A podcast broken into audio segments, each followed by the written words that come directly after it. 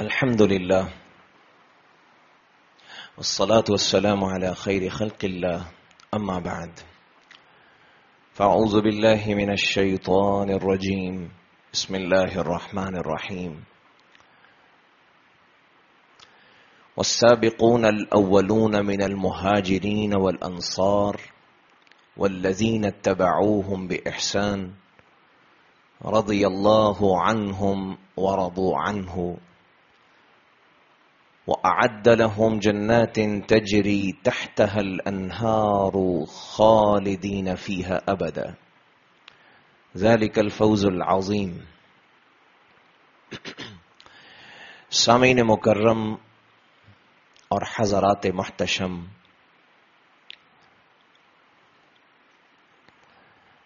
اسلام کی تاریخ میں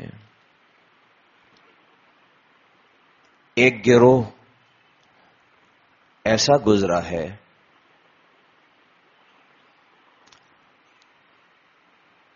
جس نے اسلام کی وہ بنیادیں جنہیں میرے اور آپ کے آقا جناب محمد الرسول اللہ صلی اللہ علیہ وسلم نے سینچا تھا اپنے خون سے، اپنے پسینے سے، اپنی شبانہ روز محنتوں سے۔ ان بنیادوں پر اس گروہ نے عمارت کو تعمیر کیا۔ اس گروہ کے لیے اور یہ خاص گروہ ہے جس کے لیے سلامتیوں کا نزول آسمان کی بلندیوں سے ہوتا رہا۔ اس گروہ نے اللہ کے آخری اور سچے پیغمبر کے ساتھ مل کر اسلام کی سر بلندی کے لیے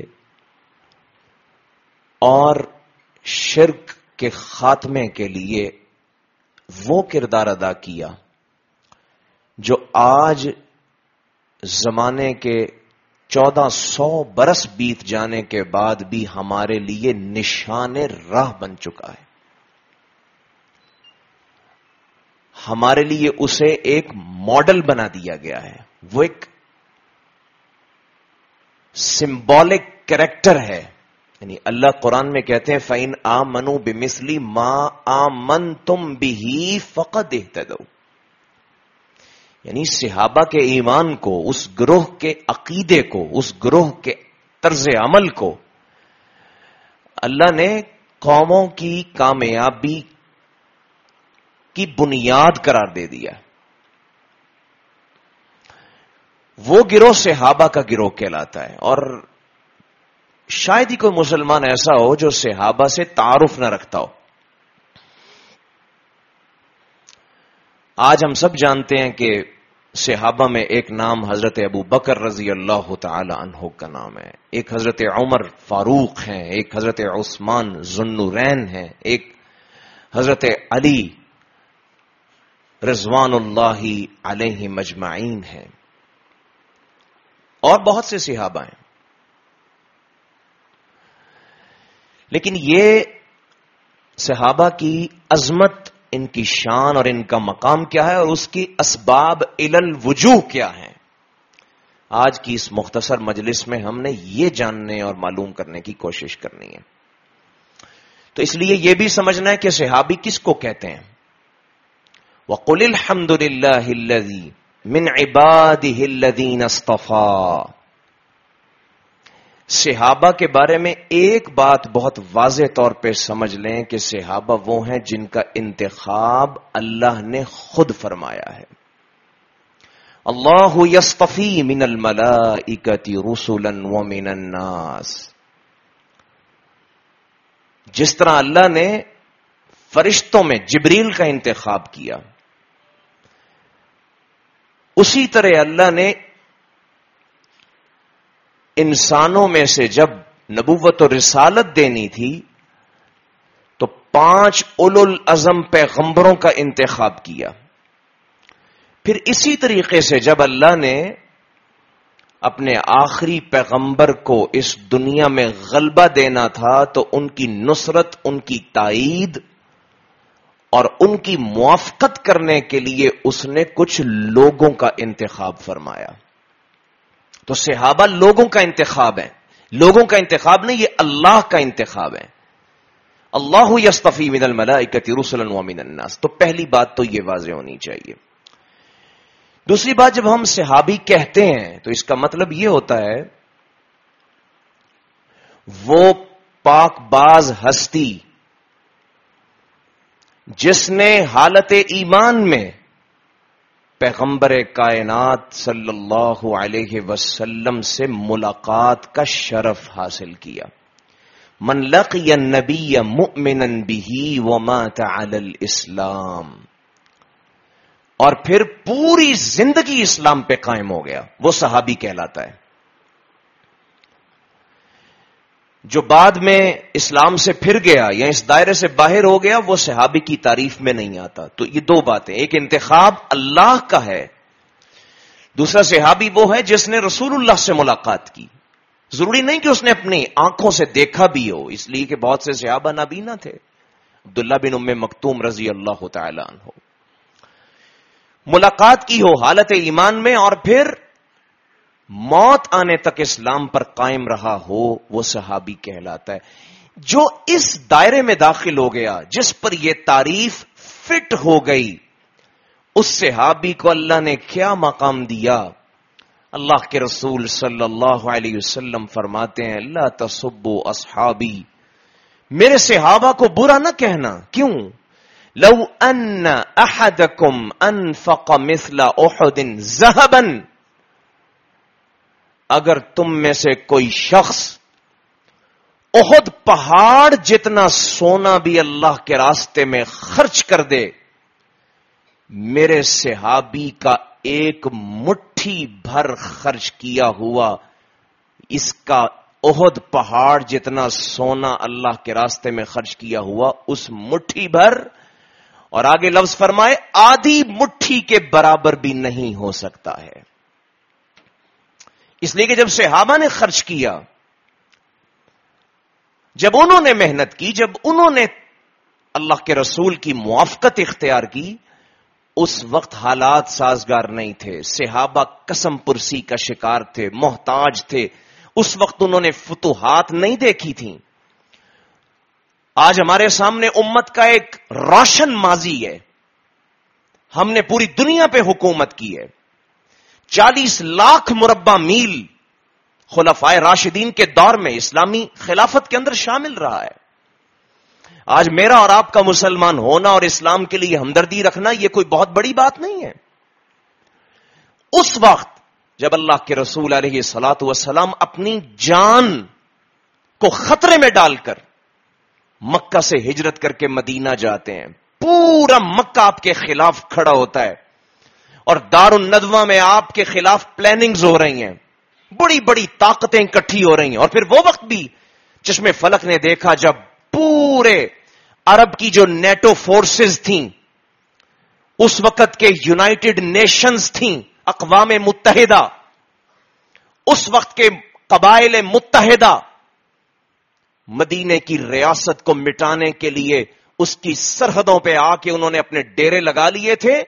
جب کلیجے منہ کو آ رہے تھے، جب کمزور لوگوں کے ایمان ختم ہو رہے تھے، قرآن مجید نے اس نقشے کو کھینچا، اس وقت جس نے ثابت قدمی کا مظاہرہ کیا، جس نے اپنی جان اور مال کا نذرانہ پیش کیا، جس کو کچھ بھی نظر نہیں آ رہا تھا، سوائے اللہ کے وعدوں کے اور سوائے پیغمبر کی زبان وہی کی ترجمان سے نکلے ہوئے وہ وعدے جو مرنے کے بعد اور آخرت کی زندگی میں ان کو ملنے والے تھے۔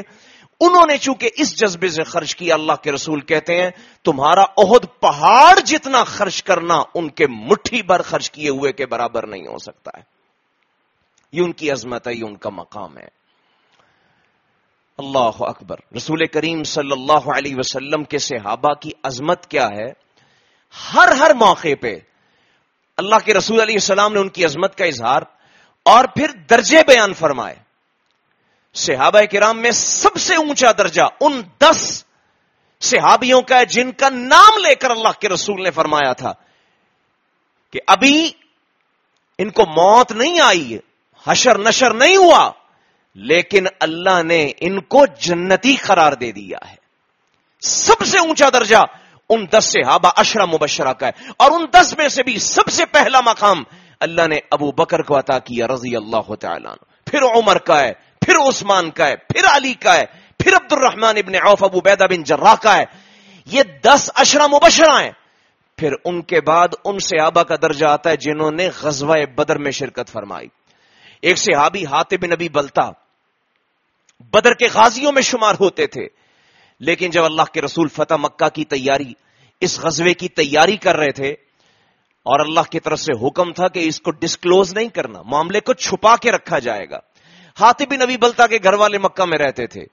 ان سے فیور لینے کے لیے، اسلام کو نقصان پہنچانے کے لیے نہیں، بے وفائی اور غداری کے لیے نہیں، اپنے بچوں کے لیے، اپنے خاندان کے لیے تحفظ چاہتے تھے اور یقین تھا کہ اسلام کو تو فتح ملنی ملنی ہے۔ میری خبر دینے سے کوئی نقصان نہیں ہوگا۔ انہوں نے پہلے ہی مسلمانوں کے لڑائی کی تیاریوں کی خبر مکہ والوں کو پہنچانے کے لیے ایک عورت کو رکا دے کے بھیج دیا۔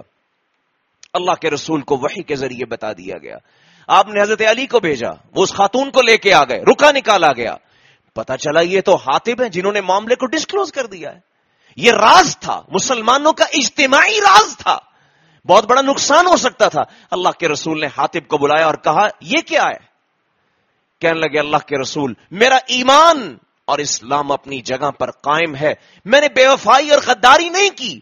میں اصل میں یہ پیغام پہنچا کے مکہ والوں کی ہمدردی لینا چاہتا تھا کہ میرے خاندان والوں کو کچھ نہ کہیں۔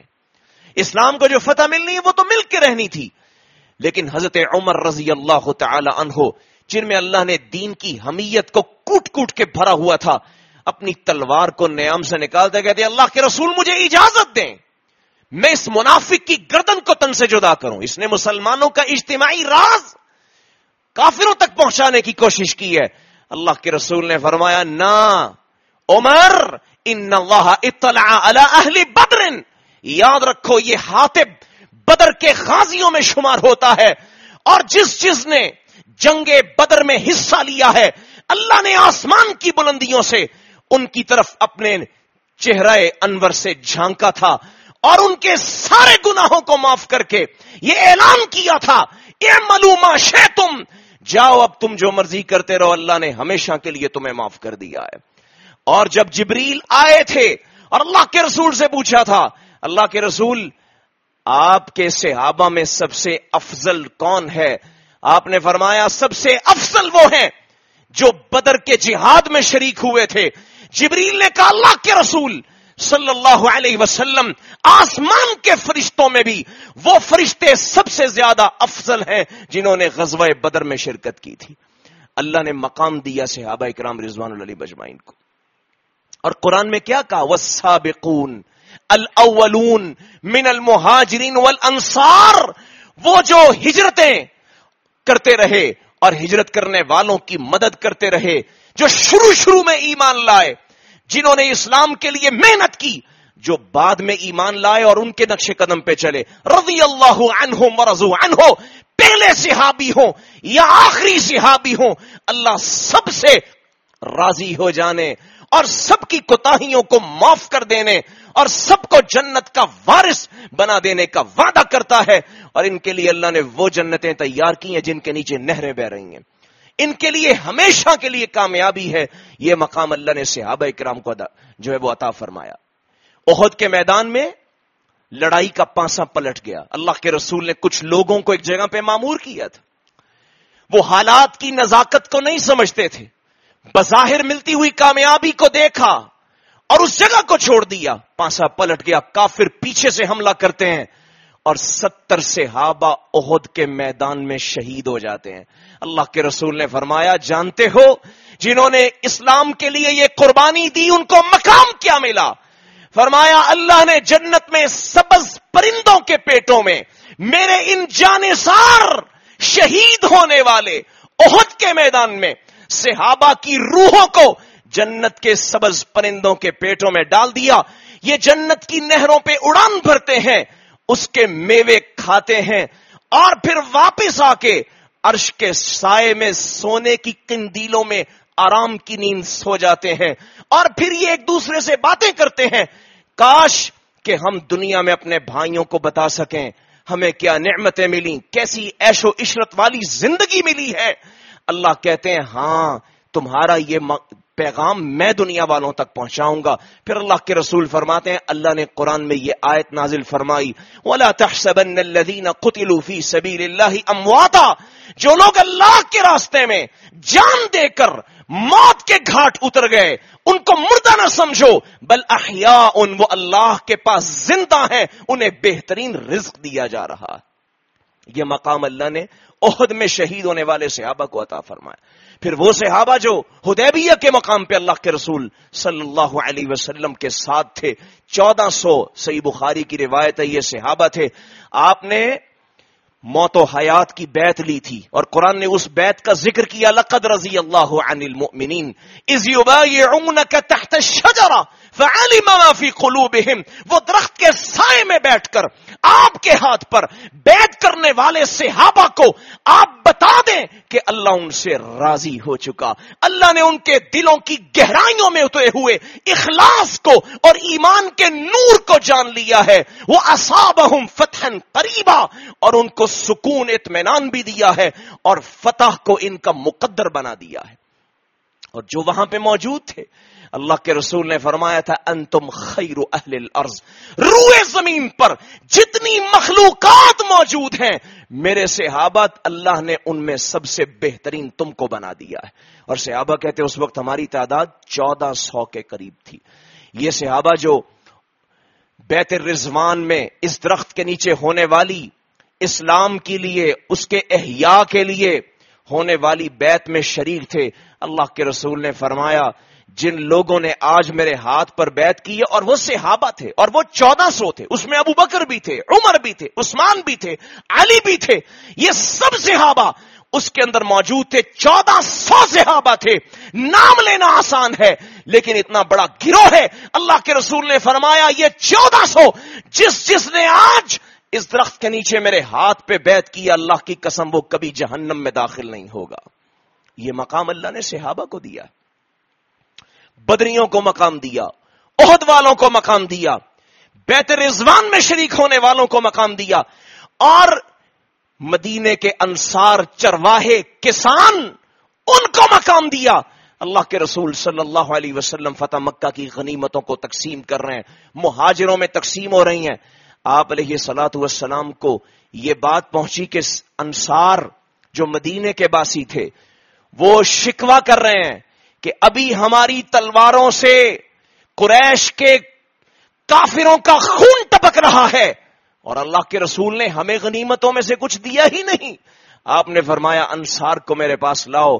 جب انصار اکٹھے ہو گئے، آپ نے فرمایا، انصاریوں میرے صحابہ، بڑے بڑے انصار میں، بڑے بڑے صحابہ، ابو طلحہ، زید ابن ثابت، آپ نے فرمایا، میرے صحابہ، مجھے یہ بتاؤ لوگ یرجع الناس بالغنائم الى بیوتہم، اپنے گھروں کو جا رہے ہیں، بکریاں لے کے، اونٹ لے کے، اور سونے چاندی کو لے کر وہ ترجعون برسول اللہ جب تم آج گھروں کو جاؤ گے تو اللہ کے رسول کو لے کے جاؤ گے۔ کیا چاہتے ہو؟ فرمایا، دنیا میں بہت سے قبیلے ہوں ایک اس راستے کو اپنائے، ایک اس کو، ایک اس کو، ایک یہاں جائے، ایک وہاں جائے۔ فرمایا اللہ کا رسول جناب محمد الرسول اللہ۔ فرماتے میں وہاں جاؤں گا جب میرے صحابہ انصاری جائیں گے۔ یہ مقام اللہ نے صحابہ کو عطا فرمائی، یہ عظمت اللہ نے ان کو عطا فرمائی۔ اور ان کو اس دنیا میں ہی رضوان اللہ علیہم اجمائین کی ڈگری عطا فرمائی۔ یہ اللہ کی رضا ملنا چھوٹی بات نہیں ہے۔ اس لیے اہل سنت کا مسلک ہے، عقیدہ ہے۔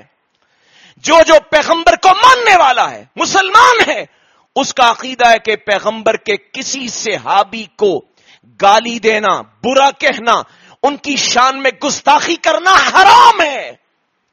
عقیدہ اسلام کے خلاف ہے۔ اور ان کے لیے دعا کرنا، ان پر رحمتیں بھیجنا، ان کے لیے دعائیں کرنا اور ان کے مقامات کی بلندی اللہ سے مانگنا، یہ ہر مسلمان پہ واجب ہے۔ اللہ قرآن مجید میں فرماتے ہیں والذین یقولون ربنا اغفر لنا ولإخواننا الذین سبقونا بالایمان ولا تجعل فی قلوبنا غلا للذین آمنوا۔ ربنا، اے اللہ، وہ لوگ جو ایمان کے ساتھ چلے گئے، ان کے بارے میں ہمارے دلوں میں کوئی گھٹن پیدا نہ ہونے دینا۔ دعا مانگنا واجب ہے۔ اور اہل سنت کا عقیدہ ہے کہ جو صحابہ کرام رضوان اللہ علی مجمعین کے مقام کو نہیں سمجھتا اور ان کے حق میں کسی برائی کا ارتکاب کرتا ہے، اللہ کے رسول نے فرمایا فعلیہ لعنت اللہ والملائکت والناس اجمعین۔ اس پہ اللہ کی بھی لانت لوگوں کی بھی لانت ہے اور فرشتوں کی بھی لانت ہے۔ حضرت عائشہ رضی اللہ تعالیٰ عنہ کے پاس ایک شخص نے ذکر کیا کہ آج لوگوں کو کیا ہو گیا؟ اللہ کے رسول دنیا سے چلے گئے، صحابہ بڑے بڑے دنیا سے چلے گئے۔ اب لوگ ان پہلے لوگوں کے بارے میں بد کلامی کرتے ہیں بدگمانی کو فروغ دیتے ہیں۔ حضرت عائشہ کہتی ہیں رضی اللہ، میں قربان جاؤں اس خاتون مومنوں کی ماں کی فراست اور بصیرت کے اوپر۔ وہ کہتی ہیں، اللہ تجھ تجھ پہ رحم کرے، تمہیں بات سمجھ نہیں آئی جب صحابہ اس دنیا سے چلے گئے، ان کے اعمال کا سلسلہ بند ہو گیا۔ اللہ کے رسول نے فرمایا، صلی اللہ علیہ وسلم، آدمی عمل کرتا ہے، اس کا اجر یا تو اس دنیا میں ملتا ہے یا محفوظ ہو جاتا ہے۔ اس کی برکات اترتی ہیں۔ جب موت آتی ہے، عمل کا دروازہ بند ہو جاتا ہے۔ فرماتی ہیں، صحابہ دنیا سے گئے، اعمال بند ہو گئے، لیکن عرش والا نہیں چاہتا تھا۔ کہ اتنے عظمت والے، شان والے صحابہ کے اعمال کا، بلندی درجات کا سلسلہ بند ہو جائے۔ اس لیے اللہ نے ان احمقوں کو پیدا کیا جو ان صحابہ کے بارے میں بد کلامی کریں اور اللہ ان کے مقامات کو بلند کرتا چلا جائے۔ حسن بصری رحمہ اللہ یہی تو کہتے تھے اور اللہ کے رسول نے یہی تو فرمایا کہ جو آدمی کسی کی غیبت کرتا ہے، کسی پہ بہتان باندھتا ہے، کسی کی غلطیوں کو اچھالتا ہے اس کی نیکیوں کو مٹا مٹا کر اس کے کھاتے میں ڈالا جاتا ہے۔ تو اہل سنت کا عقیدہ صحابہ کے بارے میں بہت واضح ہے۔ اور اللہ نے بہترین انسان روئے زمین پر انبیاء اور رسل کے بعد اگر بنایا تو صحابہ کرام رضوان علی مجمعین کو بنایا۔ اب کیوں یہ عظمت ملی؟ یہ مقام، یہ شان، یہ رفعت کیوں ملی؟ کہ اللہ کے رسول یہاں تک کہہ دیں، النجوم امنت للسماء، آسمان کی طرف نگاہ اٹھاؤ۔ جس طرح ستارے آسمان کی حفاظت کرتے ہیں، اور جب قیامت آئے گی، سب سے پہلے ستارے جھڑیں گے۔ جب ستارے جھڑ جائیں گے، پھر آسمان کو کوئی بھی ٹھہرنے نہیں دے گا۔ وہ بھی گر جائے گا۔ فرمایا اسی طرح اللہ نے مجھے میرے صحابہ کے لیے امان بنایا ہے۔ جب تک میں ہوں، اللہ میرے صحابہ کا تحفظ کریں گے۔ اور جب میں چلا جاؤں گا، میرے صحابہ پہ جو وعدہ ہے وہ پورا ہوگا۔ اور فرمایا، میرے صحابہ میری امت کے لیے امان اور دفاع ہے۔ جب تک صحابہ قائم رہیں گے، امت کی کشتی بھی صحیح سفر پہ قائم رہے گی۔ اور جب صحابہ چلے جائیں گے، تو امت بھی اسی طریقے سے حج کو لے لیتی ہوئی بربادی کے دہانے پہ پہنچ جائے گی۔ یہ مقام کیوں ملا اس لیے کہ صحابہ نے دو چیزیں پورے دین کا خلاصہ اور جوہر ہیں۔ ایک اللہ کا حق ہے اور ایک بندے کا حق ہے۔ اس دنیا میں اگر آپ پورے قرآن اور پوری سنت کا جائزہ لیں تو دو ہی چیزیں۔ انسان سے مطلوب ہے اللہ کے حقوق پورے کرے۔ کیا مطلب توحید؟ کیا مطلب عبادات؟ ان کو پورا کرے۔ اور بندے کے حقوق پورا کرے. کیا مطلب؟ اس دنیا میں جب زندگی گزارے، لوگوں کی عزتوں کو پامال نہ کرے. لوگوں سے لین دین کرتے ہوئے صحیح اسلامی حلال اصولوں پر قائم ہو جایا کرے. لوگوں سے رشتے باندھنے، رشتے توڑنے کے معاملات میں دین کے حدود کو سامنے رکھا کرے. یہ حق اللہ ہے، یہ حق العباد ہے. یہ دو ہی چیزیں ہیں جو اسلام کا، ایمان کا، دین کا، شریعت کا خلاصہ ہے صحابہ کی زندگیوں پہ جائزہ لیں. میرے پاس اتنا وقت نہیں میں آپ کے سامنے مثالیں تفصیل سے رکھتا، ہر صحابی نے جب حق اللہ کی بات آئی، وہاں بھی آخری حد تک وہ حق ادا کیا۔ اور جب حق العباد کی بات آئی، آخری حد تک حق ادا کیا۔ حق اللہ کا سب سے بڑا اظہار ہوتا ہے جہاد کے میدان میں۔ اللہ کا حق نماز بھی ہے، اللہ کا حق روزہ بھی ہے، اللہ کا حق حج بھی ہے، عمرہ بھی ہے۔ لیکن ان ساری چیزوں کا اگر نقطۂ عروج ہے تو وہ جہاد فی سبیل اللہ کیوں؟ کیونکہ اس میں انسان اپنی جان بھی پیش کر دیتا ہے۔ اللہ اکبر، میرے صحابہ کی زندگی پڑھیں۔ اللہ قرآن میں نقشہ کہتا ہے، لقد تاب اللہ علی النبی والمہاجرین والانصار الذین تبعوه فی ساعت العسرہ، فی ساعت العسرہ۔ مدینے میں، سن نو ہجری میں وہ وقت آیا جب فصلیں تیار کھڑی تھیں اور گرمی پوری آب و تاب کے ساتھ سورج اپنی حرارت کو زمین پہ پھینک رہا تھا۔ اور صحابہ کرام تھکے ہوئے تھے۔ مسلسل جہادوں، مسلسل کشمکشوں کے بعد تھکے ہوئے تھے۔ فصلیں تیار کھڑی تھی اور گرمی کا موسم تھا۔ اور ایک دنیا کی بہت بڑی قوت، رومی قوت، جس سے کبھی مسلمانوں کا پہلے ٹکراؤ نہیں ہوا تھا۔ اس کے خلاف جہاد کا اعلان ہوتا ہے۔ صحابہ کرام رضوان علیہ مجمعین کے حوصلے ابھی اتنے بلند نہیں ہیں۔ اللہ قرآن میں کہتے ہیں، یہ سعت العسرہ تنگی کا جہاد، مشکل کا جہاد، یہ کٹھن وقتوں کا جہاد تھا۔ اللہ کے رسول نے کہا، سب نکلو، بڑی بڑی شانیں پیش ہوتی ہیں۔ ابو بکر اپنے گھر کا مال لاتے ہیں، عمر لاتے ہیں، عثمان لاتے ہیں۔ اور کسی نے کہا، اللہ کے رسول ایک ہی مجلس میں، ایک ہی ممبر سے آٹھ مرتبہ جنت کی بشارت بھی پائے پاتے ہیں۔ وہ صحابی جو کہتے ہیں، اللہ کے رسول سو اونٹ دیتا ہوں، پھر سو گھوڑے دیتا ہوں۔ اور وہ بھی ہے جو آ کے کہتا ہے، میں اپنے گھر کا آدھا مال لے آیا۔ اور وہ بھی ہیں جو آ کے کہتے ہیں، اللہ کے رسول گھر میں صرف آپ اور آپ کے رب کی محبت کو چھوڑ کے آیا۔